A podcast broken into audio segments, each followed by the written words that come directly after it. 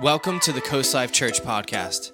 For more videos, messages, and content, be sure to subscribe to our channels on Instagram, Facebook, and YouTube for a great way to stay connected throughout the week.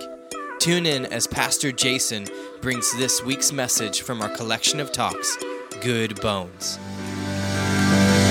Anybody excited to be at the 5 p.m. fire? It's so good to see see every last one of you in the room. Just remain standing for a moment. I want to get into the Word of God tonight. If you have a Bible with you, which is a, actually a great thing to still do, is to just bring a Bible with you to church. And I know for a lot of you, it's on your phone or your tablet. You can bring those, get that out.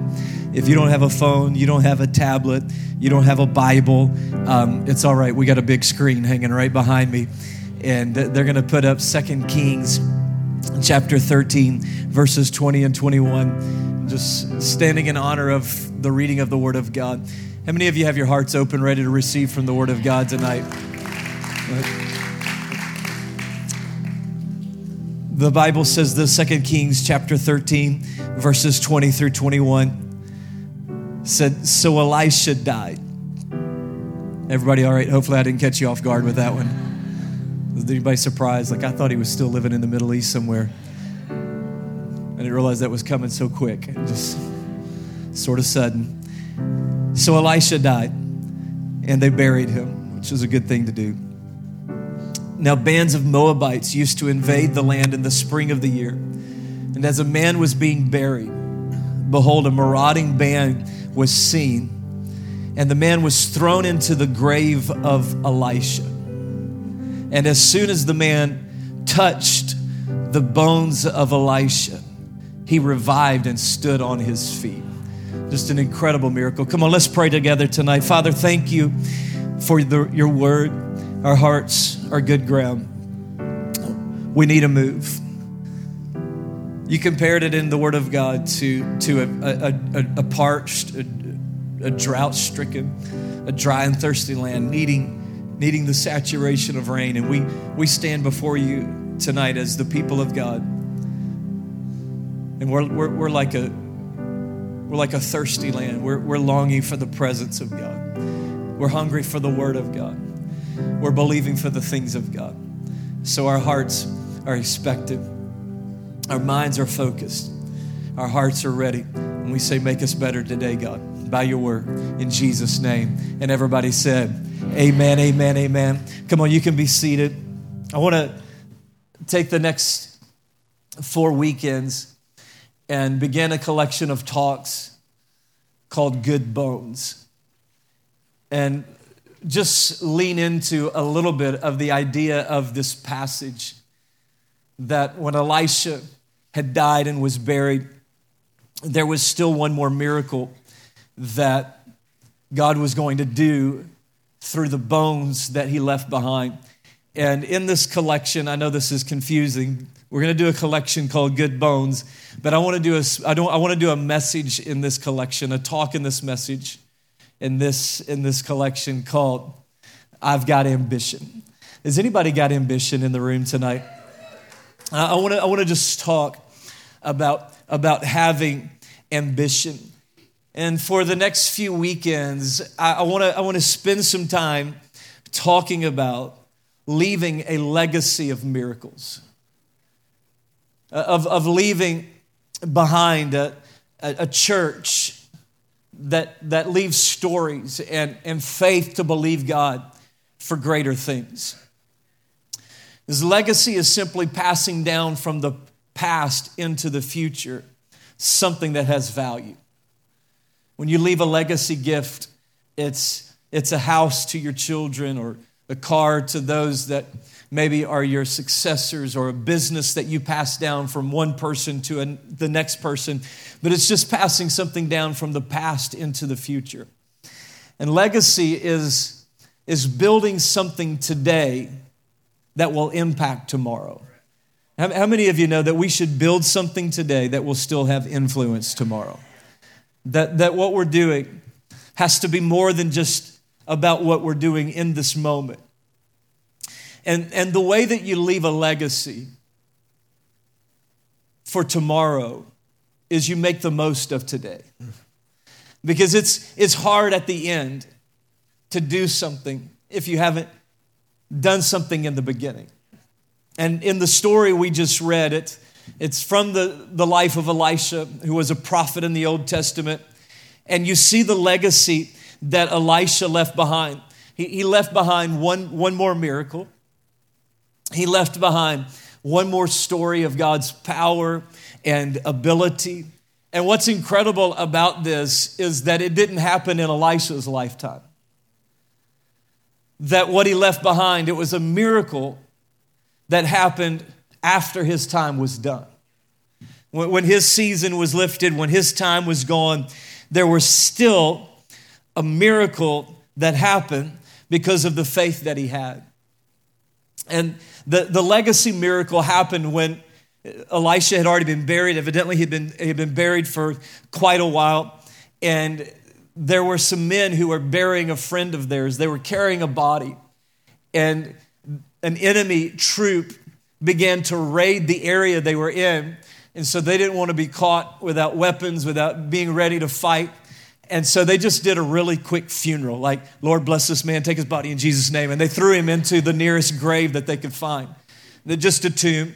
They, they threw it, his body rolls into the grave, and they run because they're running from the enemy.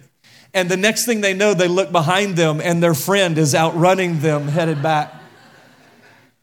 As soon as his body, is this not incredible? As soon as his body touched the bones of Elisha, come on, there was faith for one more miracle. And he got up and walked out of the grave because of the, because of the life of Elisha. Because a legacy, watch this, a legacy is experienced when you're gone, but it's created while you're alive. It's something that's experienced after you're gone, but it's created while you're here. And that's why it's, it's really hard to create a great legacy because a lot of times the urgent overrides the important, which is why we just sewed this phrase into the life of our church of automating the important. Because the urgency of life never, never creates a space for you to sit and think about like what, what's the world going to be like after i'm gone what, what are the things that I'm doing that are eternal? What are the things that I'm doing that are going to impact people that are, are, here long after I'm gone? And it, it's sometimes difficult to think about tomorrow because the demands of today are so high. And when we talk about legacy, it's like, man, I got kids to raise. You know what I mean? I got, I got bills to pay. I'm just trying to make it to Friday. Anybody living for the weekend? Just, I'm just trying to make it to the weekend. I'm not concerned about what's going on after my time on earth is done. I'm just trying to get to the place where I make it to a weekend, never mind living for a legacy after I'm gone. But that's where faith comes in. Because legacy is really just living a life of faith. The Bible gives us the definition of faith in Hebrews 11 and 1. And it says this Hebrews 11 and 1 says, Now faith is the assurance of things hoped for, the conviction of things not seen. Faith is the ability to be assured now of something I won't see until later. It's, it's the ability to hold on to something that I can't see, knowing that my assurance that it will happen is what's going to cause it to come into fruition. And I, I, tend to, in my life, I tend to want to see things and then I'll believe them. Any cynical people in the room? Just a little bit jaded, just a little bit cynical. I, I want to I wanna see it, and if I see it, I still might be suspect of it a little bit. But if I see it, I can believe it. And that's not how the kingdom of God works. It, it works, it works contrary to the cautious nature of people like me, to the people who are guarded, not very trusting, closed off to new experiences, all, all of those things. Because the kingdom of God isn't if you see it, you can believe it. The kingdom of God is if you believe it, you can see it that if you can find the faith to hold on to something before it's ever had a chance to come to pass in your life, that that's where faith lives and that's where legacy lives. Because legacy is a faith journey. It's walking by faith and not by sight. It's, it's holding assurance from God. Watch this that things that I may never see in my lifetime, God will make sure they happen even if they don't happen in my lifetime. That, that I'm holding on to something that by faith I'm making it possible for the future. It's a powerful thought that I can hold on to something now, just in the faith realm. And the assurance that I can believe for it now is the promise that God will make it happen in the future. And that's legacy.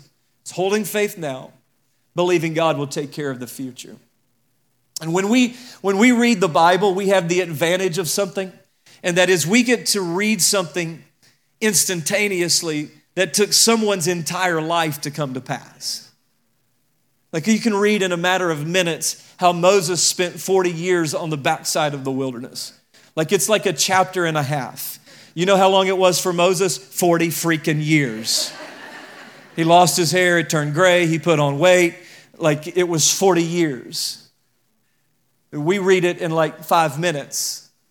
We read about Joseph in prison. He was in prison possibly up to 10 years. You can read it in a matter of just a few minutes, but for Joseph, it was 10 years of being in a prison somewhere, believing God for something. Because the, the problem we have is that we don't realize sometimes that things in the Bible happened over the lifetime of someone's life, that it, it didn't just happen at the end, it began at the beginning. You got to be careful because sometimes you hear somebody's story and you think that it happened instantly, but what you don't know is that they spent 20 years in addiction holding on to hope that someday God was going to step in and finally. And so you got to be careful that, that, that you don't just make the mistake of thinking that something is happening instantaneously because sometimes we go through decades of things and people finally see the fruit of our faith and not realizing that it didn't happen in a moment when we had faith. It happened when everything was going wrong, but we held on to faith for decades, believing that God was going to intervene on our behalf. Man, I feel like preaching, but and here's what happened is we see the miracle of good bones, of, of one final miracle. But his legacy, Elisha's legacy, didn't begin when he died.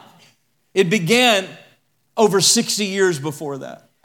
Scholars believe that it was 65 years, over 65 years, that Elisha occupied the role of a prophet in, in the nation of, of Israel. And he was a young man when he began to ask God for something, when, he began to believe God for something. And Elijah was the one who preceded Elisha, and Elijah was the first prophet, and Elisha served Elijah. And at the end of Elijah's life, Elijah asked a young Elisha, What is it that you would like for me to do for you? And Elisha could have asked for something that would have immediately impacted his life.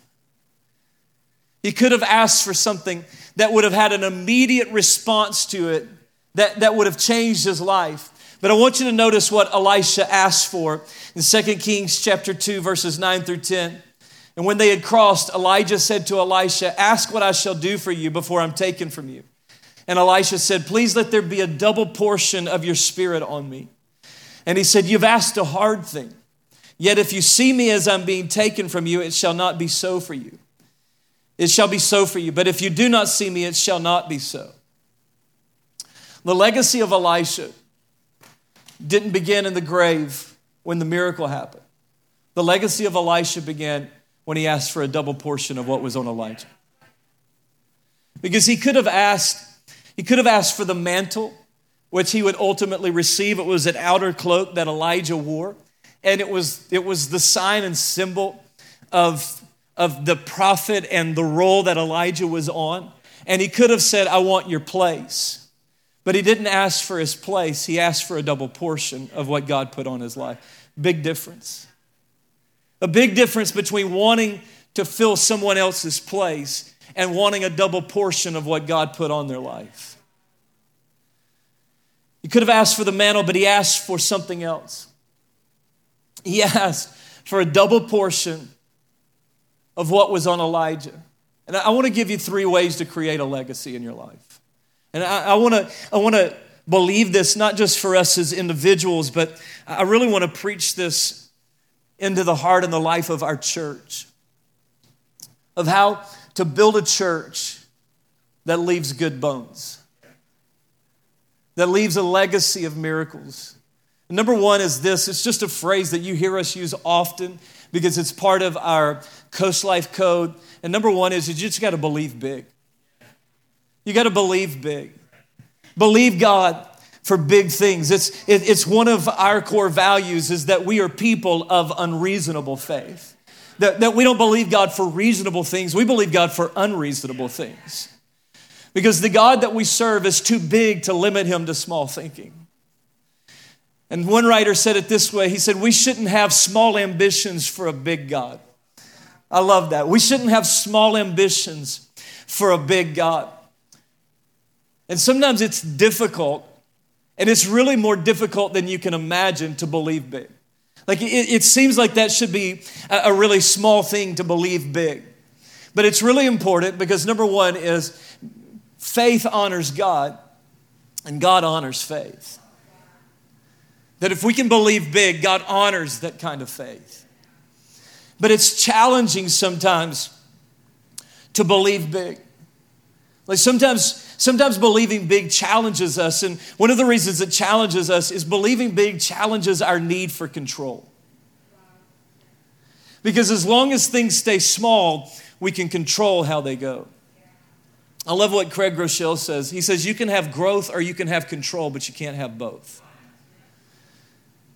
And, and sometimes when something grows, it naturally becomes larger.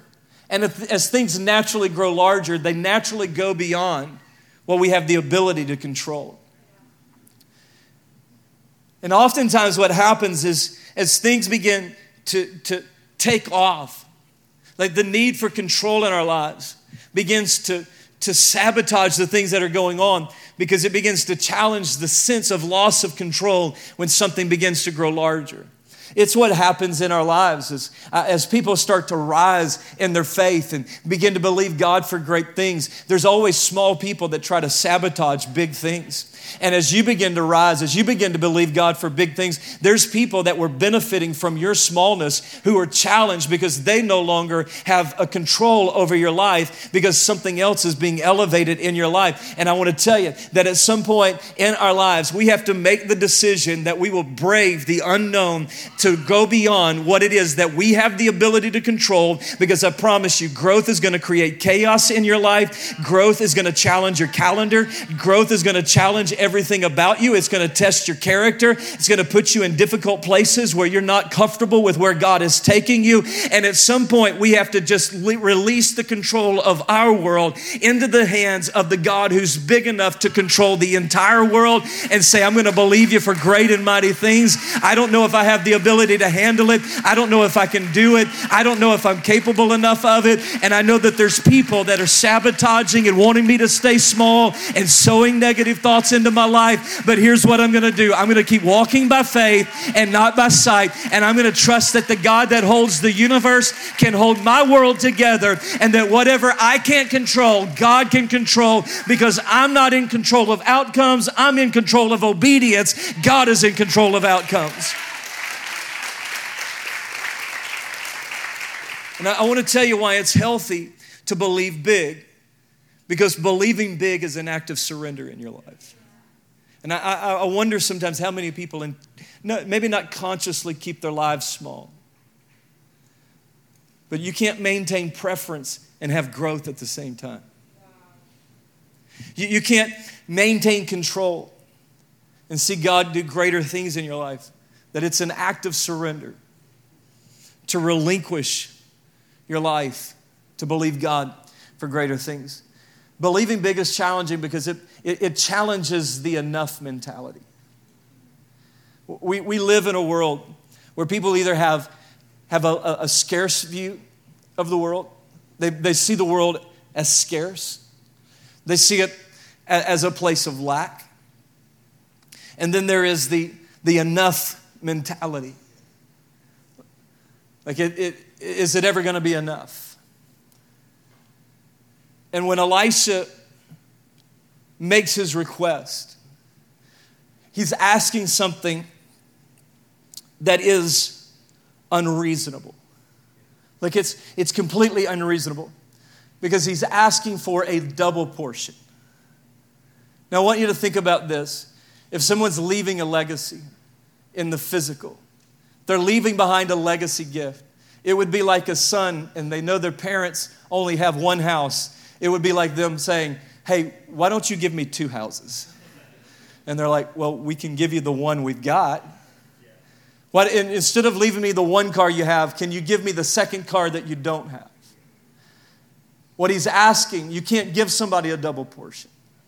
You can only give the portion you've got. He's asking something unreasonable.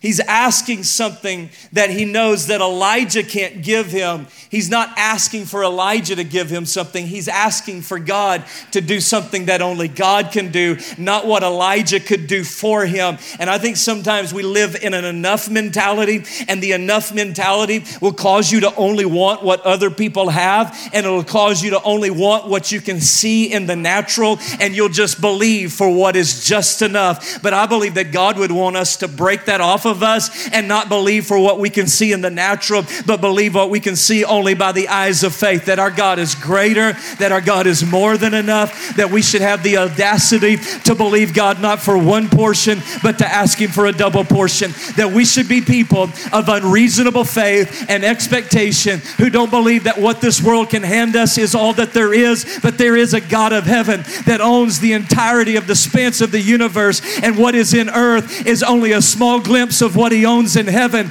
and that heaven does not have lack, and there is no scarcity in the kingdom of God. And with men, it may be impossible, but with God, all things are possible. And we should come back to an Ephesians 3:20 faith that says, Now with him, that there is something that is exceedingly and abundantly above what we can ask, think, or imagine, according to the power that's on the inside of us.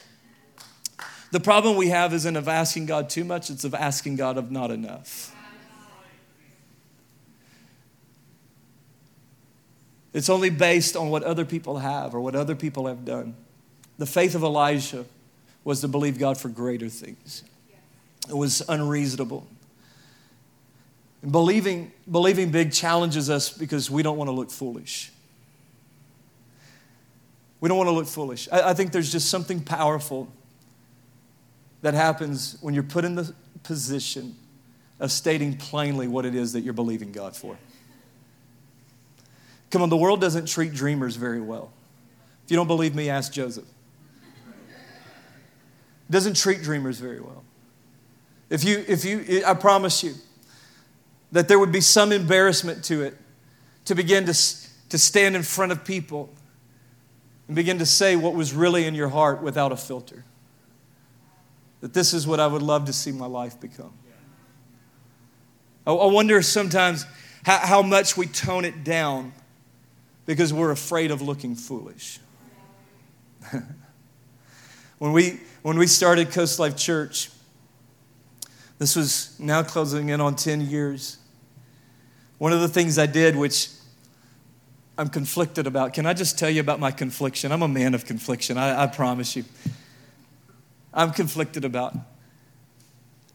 And I don't know that I would advise anybody to do this, but I'm just going to tell you my story when we began Coast Life, and every, every, every church guru and every consulting person that works in the church world would tell you not to do this.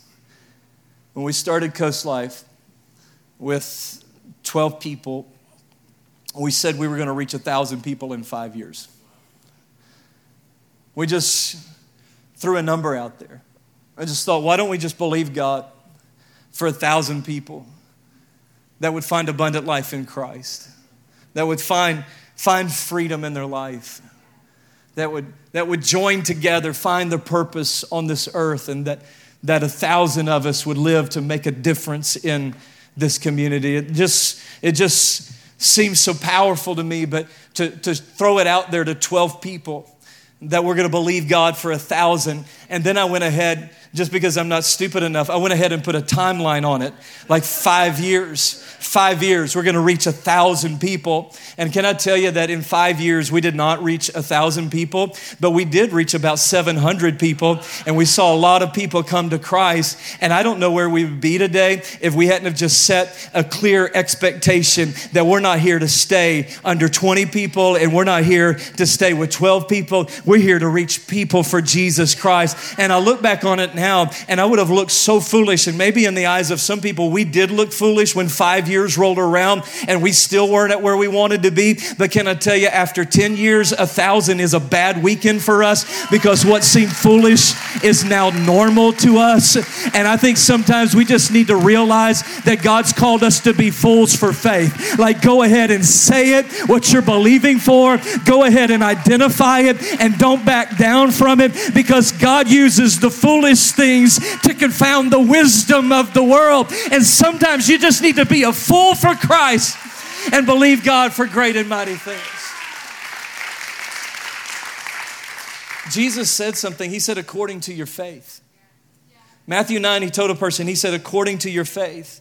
And we think sometimes the will of God is just this this emphatic will of God. Listen, there are some things you can't change about the will of God. It's the will of God for us to pray, it's the will of God for us to read the Bible, it's the will of God for us to obey those things in the Word of God. But can I tell you that there's also some things about the will of God that aren't shaped by what God said? Sometimes there's things that are shaped by what we say, and we need to learn that according to your faith, it will be. And we need to rise up and have some kingdom ambition to believe God for some great and mighty things. Here's the second way to leave a legacy, and this is really important, is you've got to attach your ambition to something greater than yourself. When I, when I drop a phrase like, I've got ambition, somewhere over the course of this weekend, probably not in this room, this room is really smart, I can tell. You guys have it all together. But somewhere over the course of one of these four services, somebody's going to think ambition is a bad thing. The Bible tells us not to have ambition. Somewhere there's somebody that has, not, not this room, you guys are amazing, but somewhere, somewhere, somebody's believing that, that the Bible speaks negatively of having all of that ambition stuff. Listen, it took ambition for Elisha to ask God for a double portion. That's, that's called ambition. Like, I, Elijah, you were great, but I want God to do even greater things in my life.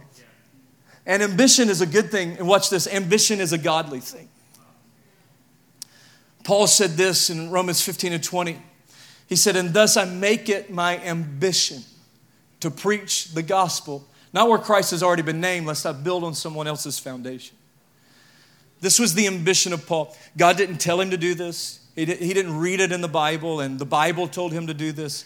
This was just something he wanted to accomplish in his life. You, you, you tracking with me? He wanted to go and preach somewhere where the name of Jesus had never been heard before. And he said, My ambition isn't to go around where churches have been established. My ambition is to go everywhere the gospel hasn't been preached and be the first one to preach it there. What an incredible ambition. It's not an ambition about himself, it's an ambition to do something great for God. He had ambition. Where we get into trouble is when a different type of ambition comes into our life. Because the Bible says this again, this is Paul, Philippians 2 3, it said, Do nothing from self, selfish ambition or conceit. The Bible doesn't condemn ambition, it warns us to avoid selfish ambition. We need ambition because without ambition, we get passive. Without ambition, we get complacent. Without ambition, we get apathetic. Without ambition, we don't pray. Without ambition, we don't need a miracle. Without ambition, we don't need a move of God. And some of us need a better prayer life, but part of having a better prayer life is getting some ambition to believe God for greater than you're experiencing right now. God never called, God never called his church to be passive. I need a better amen than that. God, God never called his people to be complacent. He's called us to be content, but He hasn't called us to be complacent. God, God never called us to be apathetic. Ambition is either good or bad. Whether it de- what determines what determines whether ambition is good or bad is what you attach it to. If you attach it to yourself, your world gets smaller because everything in the world becomes about you. Watch this if you attach your ambition to the kingdom of God, everything about your life gets better and bigger because the kingdom of God is expansive. And now I got to run through this quickly. You can tell the difference between ambition and selfish ambition. You ready for this? Selfish ambition is always striving, ambition is always serving. You can tell when somebody has selfish ambition, they're always striving. Come on, you see them on social media, they're going Facebook Live every five minutes. Uh, they're paying to have their post promoted. Like, it's not enough for them to just share with the people that are actually interested in them. They're constantly having to pay to try to get attention. It's the person who's always trying to get in with a boss. It's always pushing, looking for opportunity. It's funny because I, am a lead pastor of a church. I've done that for, for 10 years, and oftentimes people come into the church to tell me what they do. And I'm like, that's awesome. That's great. I'm so glad that's what you do. Now, let me tell you what we do. Because if you want to rise at Coast Life, don't tell me what you do. Show up and ask me, what can I do? And we'll just see that God begins to promote you in your life. Like, I, I don't want anybody striving. I don't want anybody trying to elbow their way into an opportunity and trying to get ahead of somebody else. God's not looking for people who are striving. That's not grace filled. God's looking for people who are serving. And when they're serving and they've got faith in their heart and they're believing God for great and mighty things, those are the people that God elevates and raises up in their life. Healthy ambition is always serving. Striving says I'm entitled. Serving says I'm entrusted. Serving, striving feels like I'm owed something. Serving realizes I'm not owed anything, but I'm entrusted with everything. That I've been given opportunity, that God's given me life, that God's given me His promises, that God's given me opportunities to serve and be faithful. Entitled ultimately ends up being opportunistic, just chasing opportunities. Entrusted leads us to being faithful. Elisha, I, I got to stop, I'm already out of time. Uh, Elijah gave, gave Elisha three different opportunities to leave before he received the mantle.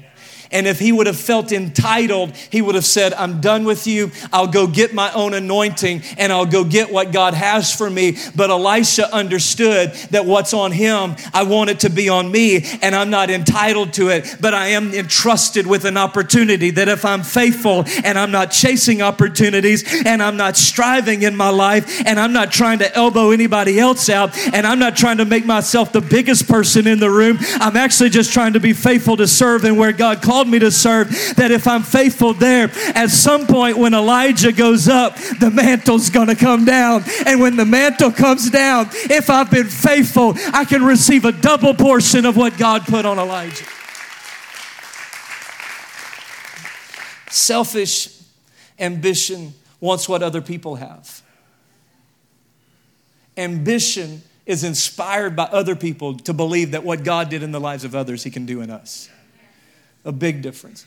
Our culture needs to learn this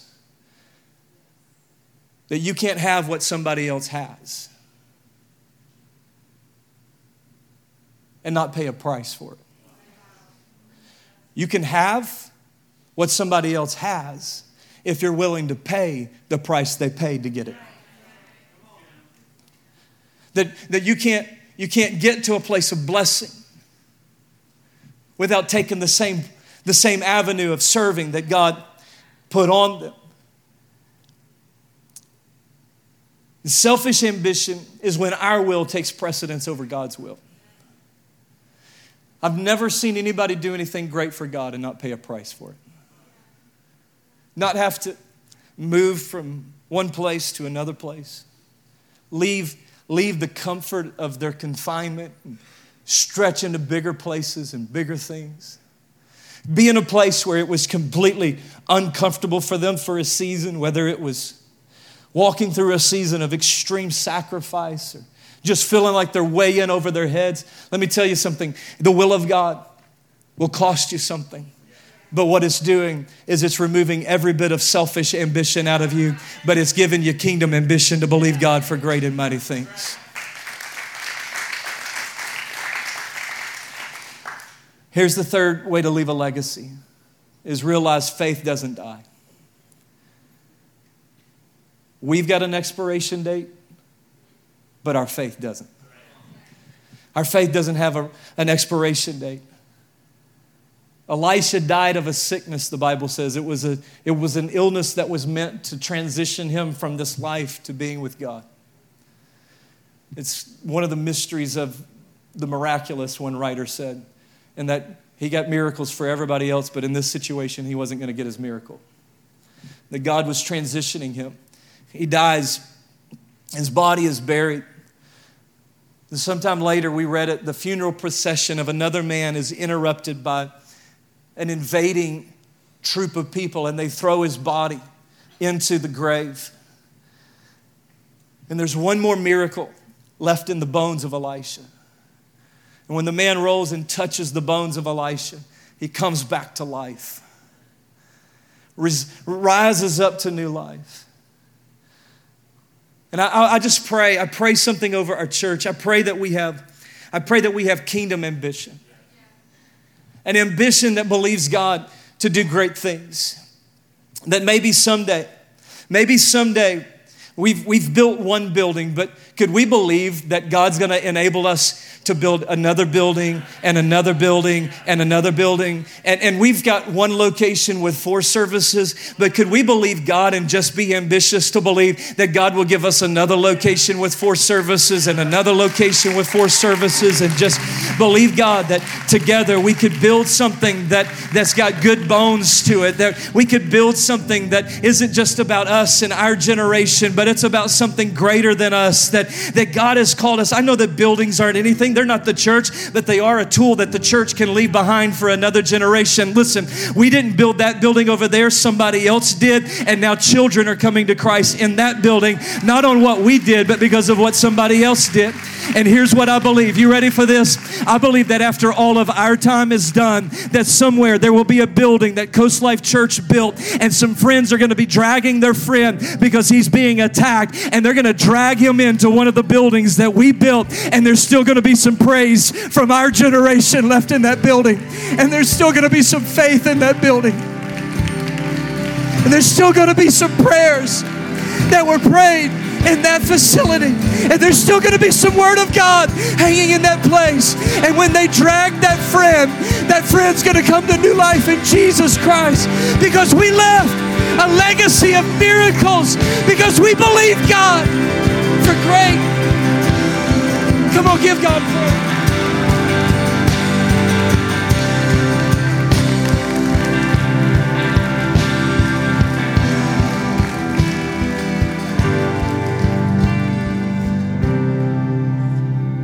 Elisha went to the grave with incomplete faith,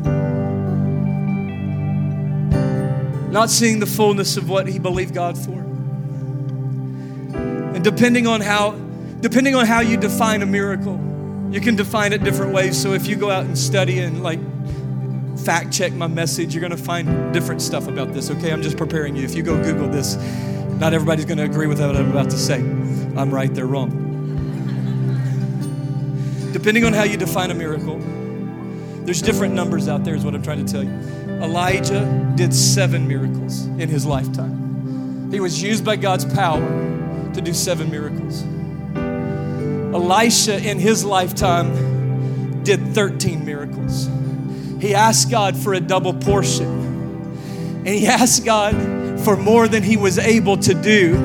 And he went to the grave with unfulfilled faith believing God for greater things. And I want to tell you this that we are the people of 13. That maybe we're only able to do 13. That's all we're able to do is we're able to do what God's empowered us to do. And maybe we'll do 13 miracles because we're people that inevitably fall short and we don't have the ability to make things happen the way we want to make them happen. And we may be people of 13, but how many of you know He's the God of 14? That He's not the God that will leave you lacking because he that began a good work in you will be faithful to complete it until the day of Jesus Christ. And we may be people of 13, but we serve the God of 14.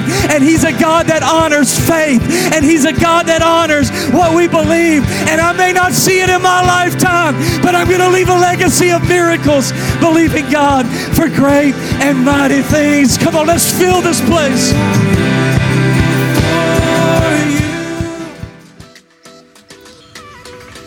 Hey, thank you for joining us, and a special thank you to those of you who give so faithfully and generously to this church. It's because of people like you that podcasts like this are possible. And you can click the link in the description to give now, or you can visit mycoastlifechurch.com. And if you enjoyed the podcast, we'd love it if you subscribed, share it with your friends. So thank you for listening, and God bless you.